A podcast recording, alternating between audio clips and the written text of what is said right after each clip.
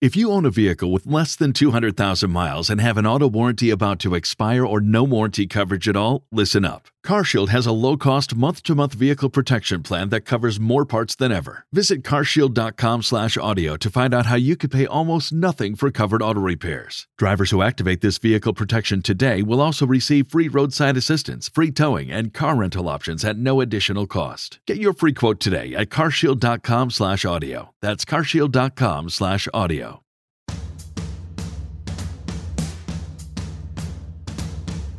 This is season six of Totally Useless Information with Nick and Roy. Listen, laugh, and learn. What would happen if an astronaut burped in space? Boy, I don't want to know. Did the Leaning Tower of Pisa ever stand upright? I'm Nick. Hmm. And I'm Roy. And welcome to season six, episode one, where we scour the internet and other sources to find useless information just for you. Plus, we'll answer your questions from our mailbag segment and the headline from news from around the world An apple kills a pigeon. Totally useless information. It's everything you never needed to know. That'd be a pretty slow pigeon. Einstein was a moron. Newton was a jerk. Equals nothing. It's science, science, science. Yeah, Talk they- about pigeon pie. That's pigeon apple pie. That's right. hey, eh, can you stick out your tongue for a second? Uh, Okay, thank you. Uh, Your tongue is a unique organ. Oh, yes. Exhibiting, let me finish, exhibiting many static and dynamic characteristics which differ considerably between individuals. So your tongue is different than mine. Oh, I'm, I'm sure we all have different tongues, right? Yeah, Okay, the use of tongue prints, however, as a biometric authentication tool is being researched. So, same way that you use your fingerprint or retina reading, Ah, they're now so- beginning to research a way for them to, for you to, I guess you have to lick something in order for them to scan to see if they let you in the building. Well, I would like to be the scanner at like Fashion Model Week. One small solar flare is equivalent to 110 megaton atomic bombs exploding at the same time. Boom. That's a small solar flare. But built into the Earth's atmosphere, we have um, something that absorbs the radiation so it never gets into past that point and into our atmosphere. You know we have uh, different blood types we all do and the blood types are basically four main blood type groups. There's type a which is the most ancient. It existed even before the human species evolved. Type b is thought to have originated some 3.5 million years ago and two and a half million years ago mutations occurred that rendered that super gene inactive creating type o so oh. neither A or oh, exactly. You know that's what happened. The scientists went, "This is this is different." What? This is oh, an A or B. Oh, oh, oh yes. yeah, we we figured it out all out here at Totally Useless Information with Nick and Roy. Even though they didn't have audio back then, we just recreated what the scientists said. Oh, It was a recreation. We want everyone to know that. that's right. This was not the real thing. Thank goodness for that. So, and there's some people who have AB, which, by the way, that's my blood type. What's your What's your blood type?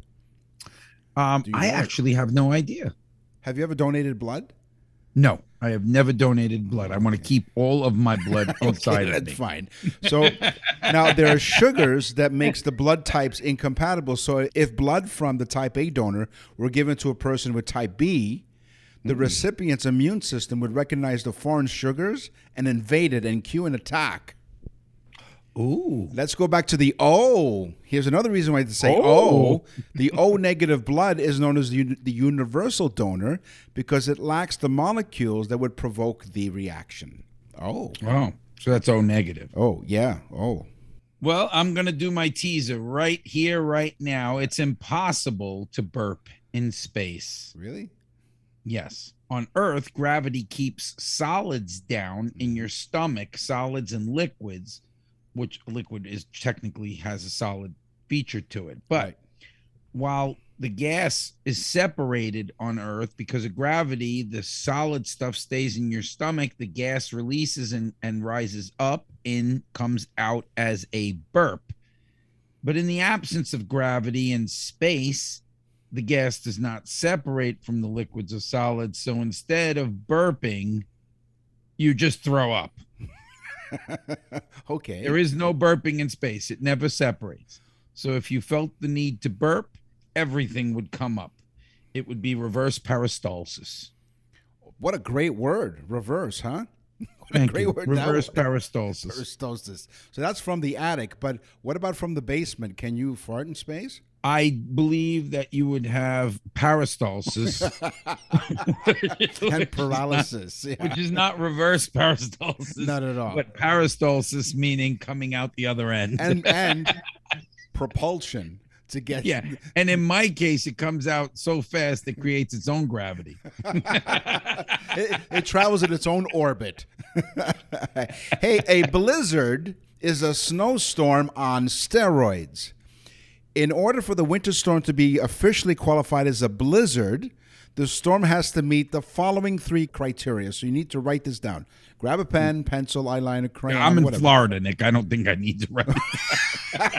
Fair enough. Fair enough. Okay. So, one, sustained winds or frequent gusts of 35 miles per hour or greater, considerable falling and or blowing snow, reducing visibility to under a quarter mile, and these conditions to continue for at least 3 hours. So the difference between a blizzard and a snowstorm is the strength of the wind, not the amount of snow. Wow. You know what I do down here in Florida? All the new people that buy homes, I go up there and knock on their door with like coveralls on. And I say, Hi, I'm from uh, Unique uh, Removal Company.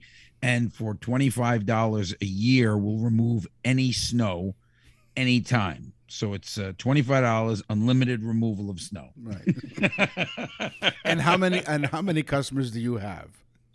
I'm not saying because that would be illegal.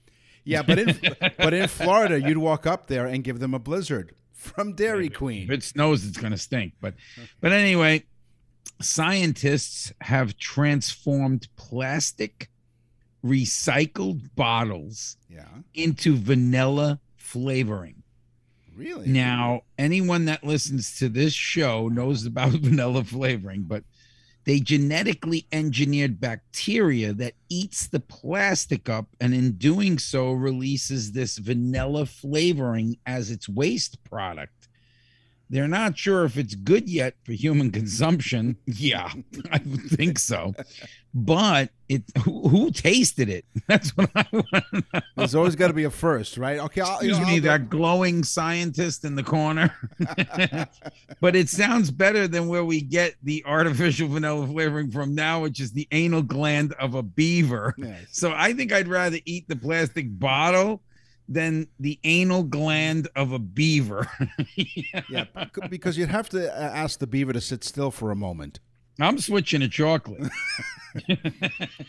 Back to the beaver tail. No bones about it. A cubic inch of bone can, in principle, bear a load of 19,000 pounds. A cubic inch of bone can, in principle, bear a load of 19,000 pounds, okay? It's almost 20,000 pounds. Right. Roughly the weight of five Wow. standard pickup trucks, making it about four times as strong as concrete. One cubic inch of bone. And how is bone stronger than concrete, you ask? You ask, how is the bone? How is it, Nick? How how is it that how bone like is that? stronger than concrete? I'm glad you asked.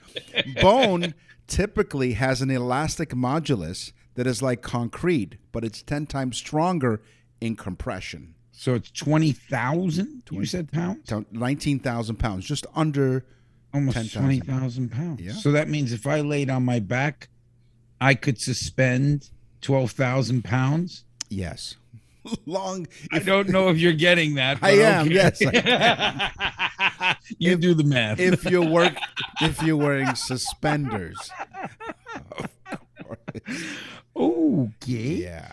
Your body consists of 69 trillion cells. 69 trillion cells. Okay. Get ready for this one. only 30 trillion of those cells are human. 39 trillion are actually bacteria. Oh, so you're saying we're not all human? We bacteria is actually more cells than human cells.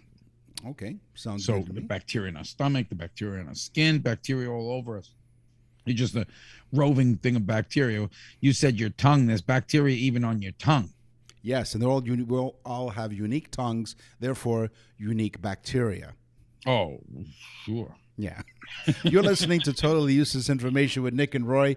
We want to thank you all for giving us some great feedback on our celebrating 100 episodes. So we're now we are starting our into our 200th episode season sort of, right? You got that? Do the math? There you go.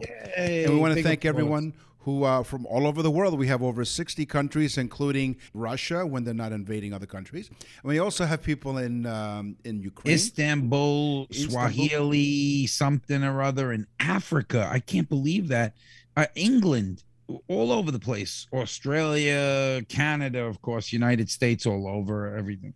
It's, it's amazing. It is. We thank you. And of course, in Canada, we on the iHeartRadio Talk Network. We are now in seven Canadian cities and we're looking to expand more. So we will continue to invade the earth with totally useless information with Nick and Roy. Throw away your totally useless GPS. It's time for geography. So get lost with Nick and Roy. Don't you love how she says that? Get lost. Yeah. She sounds like she said it a lot. Yeah. Got Get a good grasp on that. Yeah. When you think of pyramids, Yes. you think Egypt, right? I think of, of financial scams, but you're talking about something different. Oh, okay. See, see, that's how you think. Yes. okay. But if you had to think of pyramids, you think of Egypt, the Great Pyramid of Giza. You know, that, that's what falls into your head. If I said a structure pyramid. Okay. Yes. All right. But did you know that the Sudan, the African area of the Sudan, has most the most pyramids in the world, over 250 in the Sahara alone. Oh, wow. Mhm. Okay. 250 pyramids. That's a lot of um, that's a lot of uh, bricks. Well, Yeah. of course, you know we. 250 pyramids. Nick, get the point? I do, I do. Maybe they gave them, them a key to the city. What is key to the city? You've seen these ceremonies uh, in all cities all over the world. The key symbolizes the freedom of the recipient to enter and leave the city at will as a trusted friend of city residents.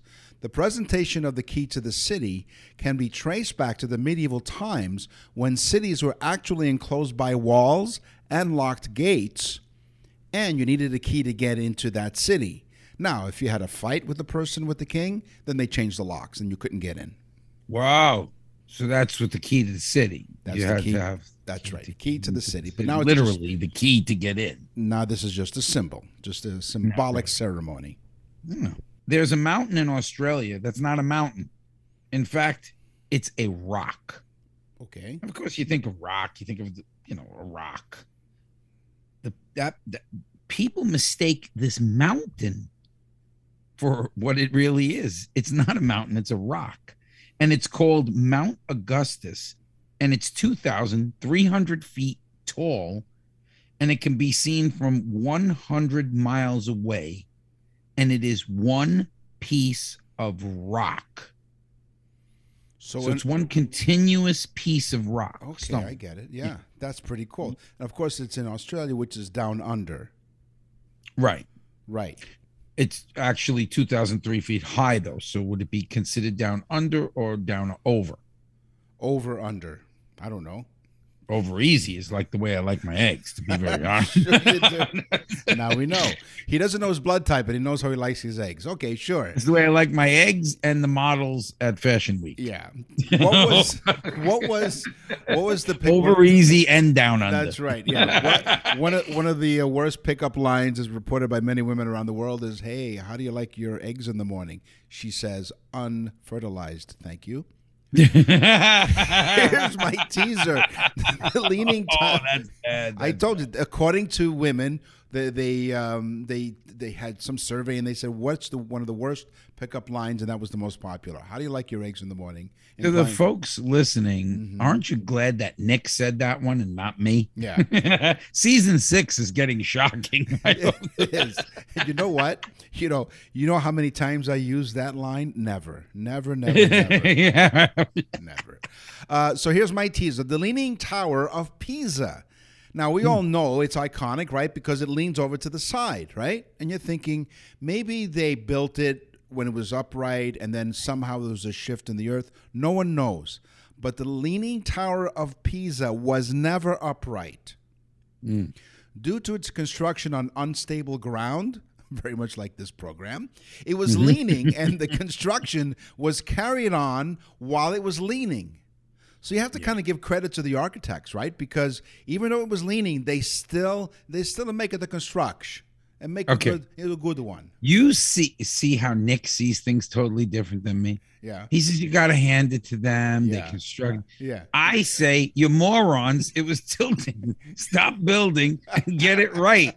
But no, the Italians were sitting there half bombed on grappa and all the rest of the crap. They're like, look, and we're going to keep on making the brick in this way. Isn't the way God wanted. He like it to lean. No, you know, you know what happened? They had like you know the levels. They thought it was Yeah. all defective. They threw them all out. What's the matter with these uh, levels? They got to throw them out. They got to fix them up.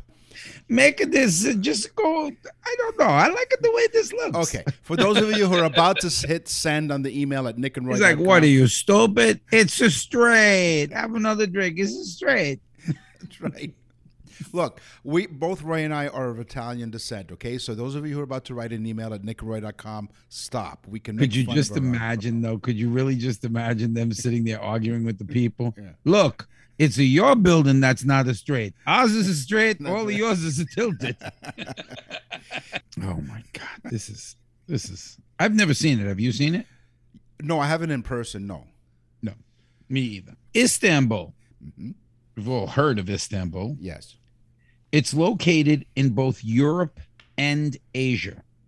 It's one of very few cities that are located in two continents. It's separated by the Bifrus Strait or the Strait of Bifrus, whichever way you want to call it. Okay. It if you cross the bridge that goes over the Strait of Bifrus or Bosphorus, you will actually be crossing from Europe into Asia. That's pretty cool. It is. I visited two Yeah. continents today. I went across the street. Yeah, so you, you you will never have left Istanbul, but you'll be in two different continents. Oh, that's pretty cool. So Yeah. what was it? The Strait of what? The, what the was it? Strait of Bosphorus. Bosphorus. Hey, how about this? How about paying rent to the Queen? A Hmm. rather unusual and decidedly British ceremony, of course, takes place every year in late October. The City of London pays rent to the Crown for two pieces of land, even though it no longer knows where their exact locations are. Okay, What? so you're paying rent, but they don't know where these, where, what they're paying rent for. Sounds like politics to me. The city pays two knives, one blunt instrument, I guess, and one sharp. In One fact, blunt. one- that could be like a cigar or a cigarette. right They Right, call so- them blunts. That's blunt. That's right, exactly. And two knives and a sharp. In fact, Hmm. last October, London paid the Queen the outstanding rent at a ceremony held at the Royal Court of Justice. Do they throw it at her? Here, catch this, Queenie. yeah, lean up against this board with your arms up. Na, na, na, na, na. They just start throwing the knives at her. You missed me. Oh my God. The Sahara Desert reaches some of the hottest temperatures on Earth. Yes. In fact, it goes up to about 136 degrees Fahrenheit. What would that be in Celsius, Nick? 136, roughly? How many uh, degrees Fahrenheit? 136. Fahrenheit. Yeah, well, you're figuring that out. Yeah. But did you know that it has snowed in the Sahara Desert? Really?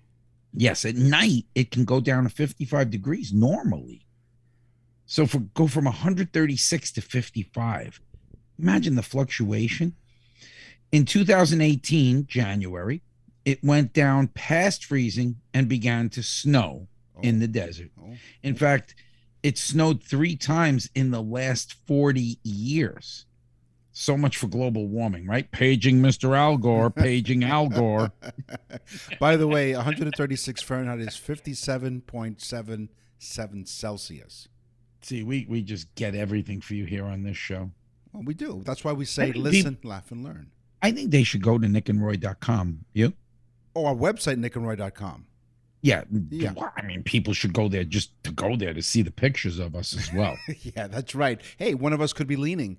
Uh, it's yeah. In fact, you get to choose which one of us it is from our tongue prints. wow. No leaning up against the screen. No, thank you. Do not lick the screen. Now, speaking of Italy, let's go back to Italy for just a moment. How about some free accommodations in the Italian Alps? Ooh. This I'll is a, that. This is a beautiful uh, hut. It's all yours if you can get there. That is. It was designed by Italian architect Giovanni Pescamosca in 2012. It's a very small, very remote, and quaint little gem of wood, located 8,300 feet up the Foronon del Buinz, Buinz mountain. So, in order for you to get there, free accommodation, you have to get up there 8,300 feet. 8,300 feet, there's less oxygen up there. I mean, that's high up. So you're free to use it, you know, and, and for those mountain enthusiasts. Now, Pesca Mosca was commissioned to design this unique hut by the family of an ace Italian mountain climber, Luca. He died after being caught in an avalanche in 2010, unfortunately. Wow. A team of 12 builders, mountain rescue staff, and Luca's friends assembled the cabin, which, by the way, measures 16 square meters in one single day. So if you can get up there 8,300 feet, the accommodation is free. You know, he had a brother Yes. named uh, Jabba. And the local people, they'd say, Whose hut is that? And they'd say, Jabba the Hut. Oh boy, you're listening to totally useless information with Nick and Roy. Habit today's history. What happens tomorrow is We all know or remember that the Statue of Liberty was a gift from France to America, right? Mm-hmm. Wrong. Mm-hmm. We have heard that in shorthand that implies that the statue was exchanged government to government, but in fact, Frederic Auguste Bartholdi, a mid career statue maker, decided to pitch a country he never visited before on a vision to build a massive lighthouse in the shape of a woman. In his diaries and letters, he described his journey to all corners of America, from Niagara Falls to Washington, D.C., and so on. And he wanted to explore this exotic land and drum up support. Well, the government said no. They didn't get any funding at all, so he contrived every possible fundraising strategy. He put on spectacles of wonder in Paris, charged visitors admission to watch the statue's construction in a dusty workshop, sold souvenirs, petitioned the French government to let him run a national lottery. In the end, it was Joseph Pulitzer, Mhm. the American newspaper magnate, who helped him finish the job by printing the names of every person who donated even a penny to the cause. The strategy rapidly boosted the circulation of Pulitzer's newspaper when readers bought a copy simply to see their names in the paper, a very brilliant marketing strategy. Yeah, and it must have been very hard for uh, for Pulitzer to walk around town with all those newspapers attached to him. Right, he was. He was a real. He pro- was a newspaper magnate, you said. So Did I mean magnate? What is it? What's the word? no, he was a newspaper magnate. So I said it must have been hard to walk around town with all those. Yeah, Nick, all get- those- stay with the joke. Stay with. Folks, Yeah. marijuana is legal in Canada. So this is the effect right here. no, it's not. You ever see the commercial "Brain on Drugs"? This is the brain. this is what right. it's like. Yeah, there's your eggs over easy again. Oh, I have one. Yes. yeah. Yeah. Whose whose brain whose brain is fried now? Hold on, I'm eating my Doritos. okay. In honor of the Olympics from 1912 to 1948, there was a competition during the Olympics in literature, architecture, sculpture, painting, and music. They gave out gold, silver, and bronze medals in each of those categories. It stopped in 1948. So they did it for 30 years, some 30 something years. And uh, of course, every four years. So you do the math on how many um, Olympics they actually gave um, awards for that. When they canceled it, it pissed off millions of geeks around the world who sucked at sports. Okay, so we're doing history here. We're going to give you, I'm going to give you the hobbies of some of the presidents of the United States, okay? Some of the hobbies. John Yes. Quincy Adams, the sixth president, was notoriously meticulous. He kept daily journals with uh, detailing his morning routine. He would wake up at four or five o'clock in the morning. He'd walk two miles to the Potomac River and leave his mm-hmm. clothes by the shore and went skinny dipping. no, Yep, I call him Commando in Chief. he walked to the Potomac, For took two- his clothes off. Yep, and went skinny dipping. Have you ever? Well, we, me and you were in Washington, so we've seen the Potomac. Yes, we have. I believe they're snapping turtles in the Potomac. Yes, they are. and they snapped him right in. No wonder he had such a high toned voice. Now, yes, and he sang soprano. Uh, another uh, president, Andrew Jackson, the seventh president of the United States, was into cockfighting. hmm Though You got to get real close to the other guy, but yeah, that's right. Maybe he was swimming in the Potomac. Though cockfighting is now illegal. swimming underneath the other president. That's right. He, you know what? He followed Adams because Adams was the sixth. He was the seventh. He was right. Mm-hmm. Yeah, Adam Adams won because he was swinging around a turtle. That's right. And of course, That'll Jackson. that'll come to you folks in Yeah, about Tuesday. that's right. There Yeah. it goes. There he goes. the light bulbs just went off. Hey, this show just got brighter. From imagine. so anyway, even though it's illegal in every state now, Jackson was an enthusiast and was rumored to have held cock fights in the White House. He actually had cockfights going In the. White House, exactly. And so you know what? So did Clinton. Wow. Yeah. So did Clinton. Clinton had that going on too. King Henry VIII. Yes. He had many servants, Mhm. but none as revered as the grooms of stool. yes. They were called the grooms of stool. All right. They would follow the king everywhere, Uh-huh. and they, oh my God, their job was to follow him around and wipe his aspiring bottom. It's good to be the king. you imagine? They were called the grooms of stool. Hey, honey, I look. I just got a job today. Well, what are you doing? I work for the Hmm. king. Oh, wow, that's amazing. What do you do? Wow. Oh my That's God. the kind of job that starts at the bottom and stays there your whole career. more, more hobbies from the presidents. Calvin Klein was the third. This Calvin Klein, yeah, he was a president. Calvin Klein. yeah, he he wore. He was involved in a few cockfights himself. That's right. He walked around the White House in his underwear. Uh, Sorry. Calvin Coolidge, the 30th president of the United States, loved riding an electric horse. He enjoyed horse riding. so did his wife. yeah, but she kept running out of quarters. Coolidge enjoyed horse riding for exercise so much he had an electric st- electric horse installed in the White House with two speeds, trot and gallop. No. Yes. Calvin Coolidge. Calvin Coolidge. The 32nd president, FDR, he loved to swim. Now, if you hmm. remember, he lost his ability to walk to polio at the age of 39. Yeah. 39. This probably was good for his polio, right? Well, it was. He took up swimming three times a week to strengthen his muscles and his arms and stomach and lower back. After a few months, Roosevelt was able to walk short distances with the help of a cane or assistance from an aide.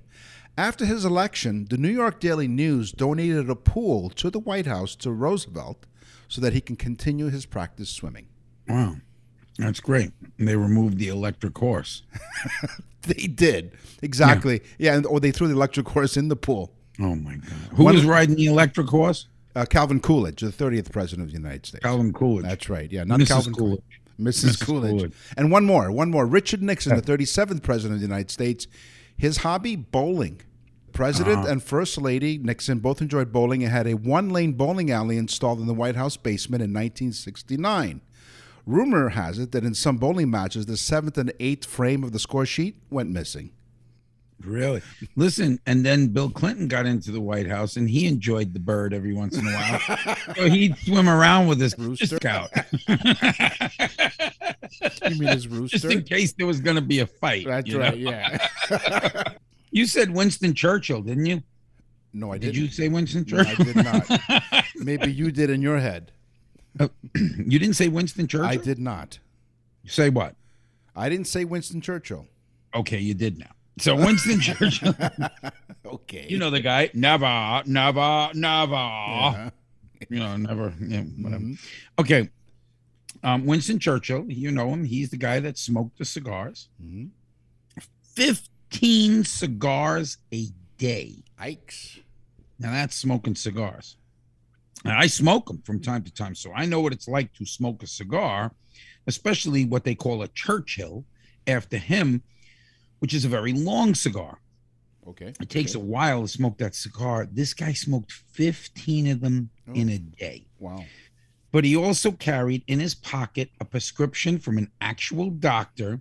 And that prescription said, and I quote, it said, needs to drink indefinite amounts of alcohol every day. Mm, yep. That's it. That's the, the prescription. The prescription was to drink all day long. Wow. In fact, our president does that now. but the prescription's made out to Brandon. Right. Yeah. you know that there's a Brandon, Mani- there's a city up here called Brandon, Manitoba.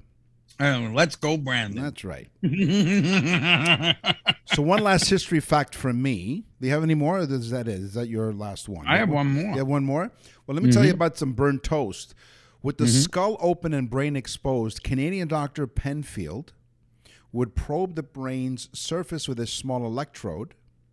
Prodding mm-hmm. different areas of the brain and small electrical impulses could get patients to suddenly retrieve memories, see flashes of light, or smell an odor like burnt toast. In fact, one of um, one of the many features we have up here in Canada is the Heritage Minute, and this is how they pay tribute to Dr. Penfield.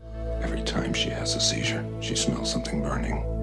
Now, if we can provoke that smell by probing the surface of the brain, we'll find the source of the seizures. Mrs. Gold, do you feel anything? Can see the most wonderful lights. Now what? Oh, What is it, Mrs. Gold? burnt toast. Dr. Penfield, I can smell burnt toast.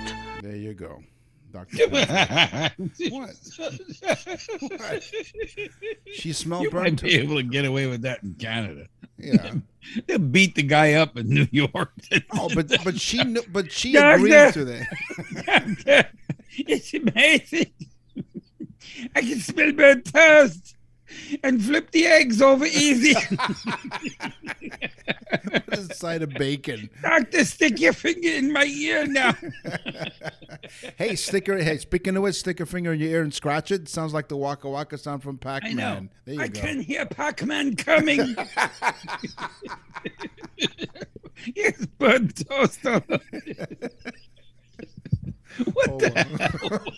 Hey, Why was he talking like that? What doctor speaks like, Doctor, what do you think about my problem? Well, what I think is that if you lay down and I remove your skull cap, now, she agreed to this. He didn't just walk up to her and just what rip the hell open. good is that? No, it, The object here is to make sure that they smell burnt toast. They won't be cured of anything, but they'll understand what burnt toast smells like. you know, like what do you have an obsession with burnt toast? no. He, listen, he was a scientist who who uh, who would help uh, understand people's different, you know, how the different pro different parts of your brain can bring up different memories and whatnot. Okay. yeah. Walking around with their brains half exposed sounds like a day waiting for the subway in Manhattan. There you have it. wow. In 1644, you remember that, Nick, right? Yes, I do. English statesman Oliver Cromley, he um, banned the eating and making of pie. Really? What'd you pop a thing of champagne there? I was celebrating it. I love pie. he popped the champagne and said burnt toast. Yeah. You're not messing around with that brain. They got to find it first. and when we do, we'll have toast. Okay, so in 1644, Oliver Cromwell, uh, Cromwell, he banned the eating and making of pie.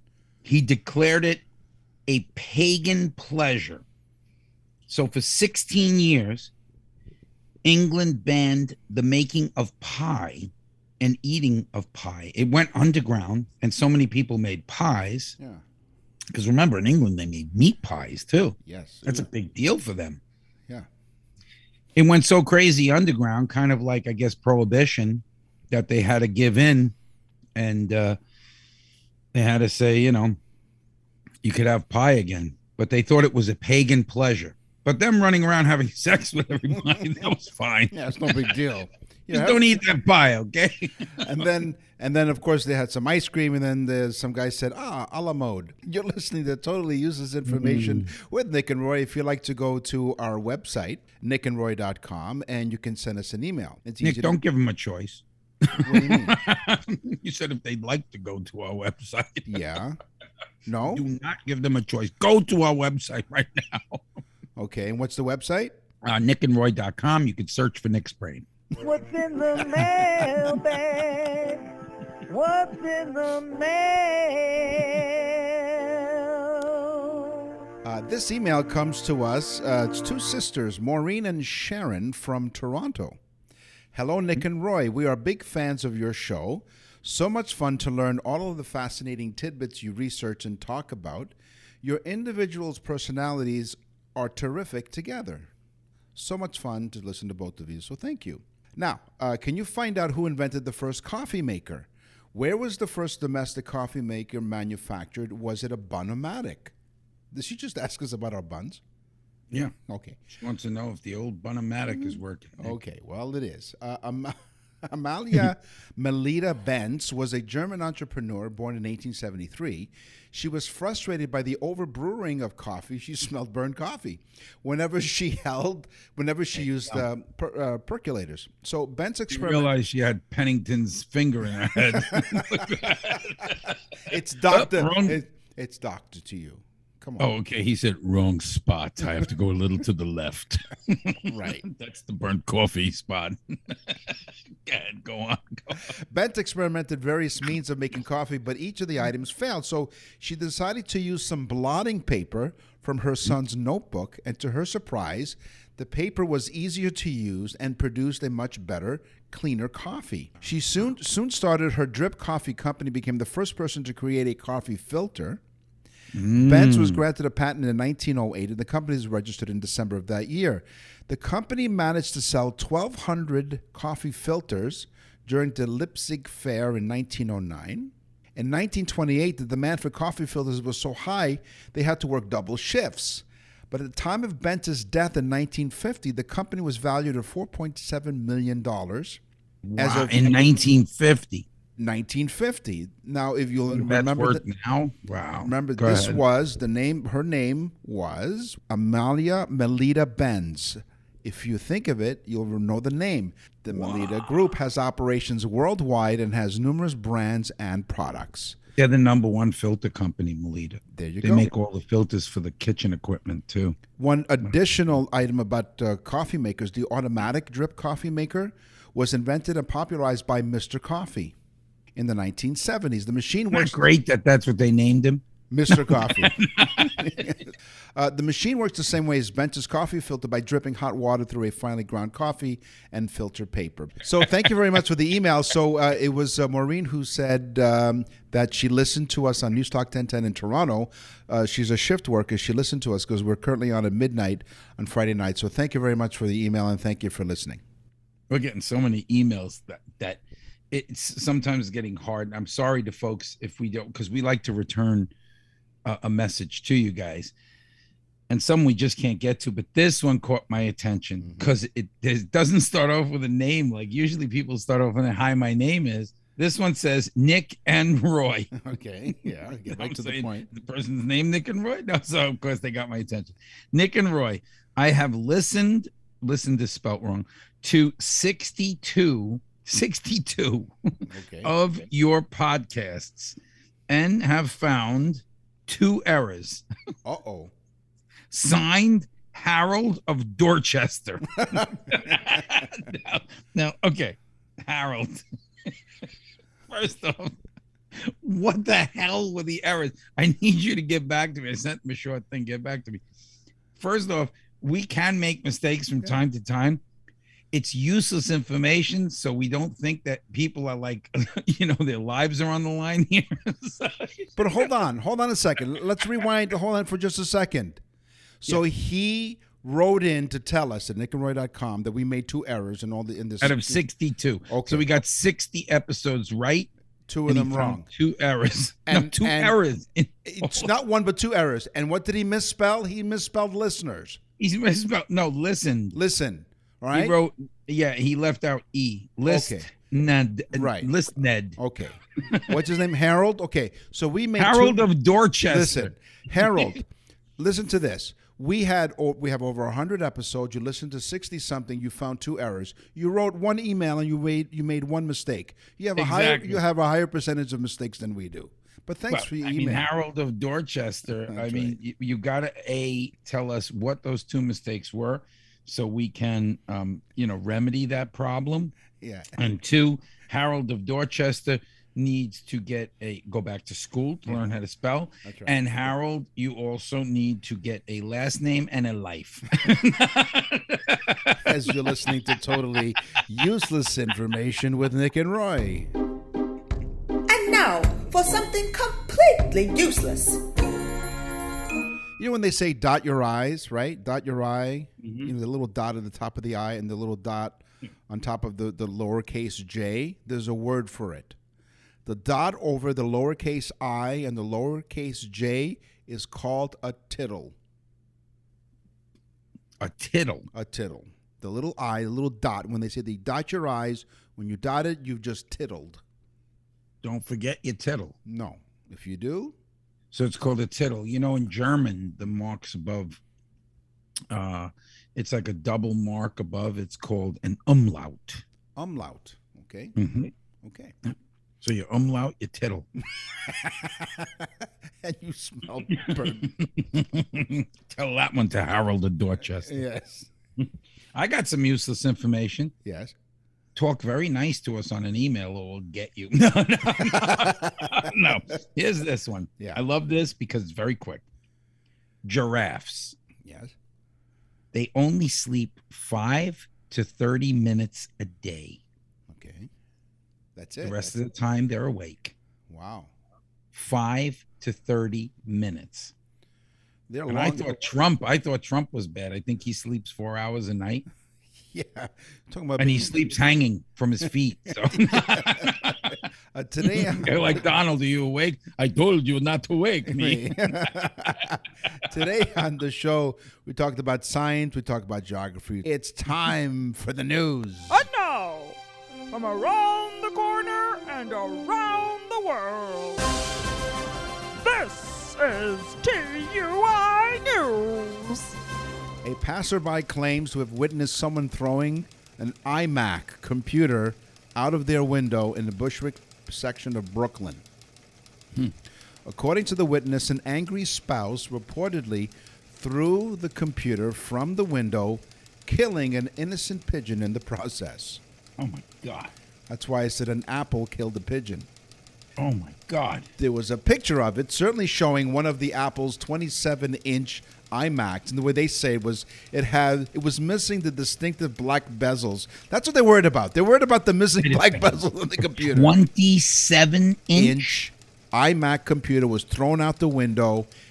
First off, this had to be a very strong spouse who then who then got it out. It had to be a pretty good sized car. Otherwise, how to get it out of the window? And and no, I, I think they threw it out of the building, Right.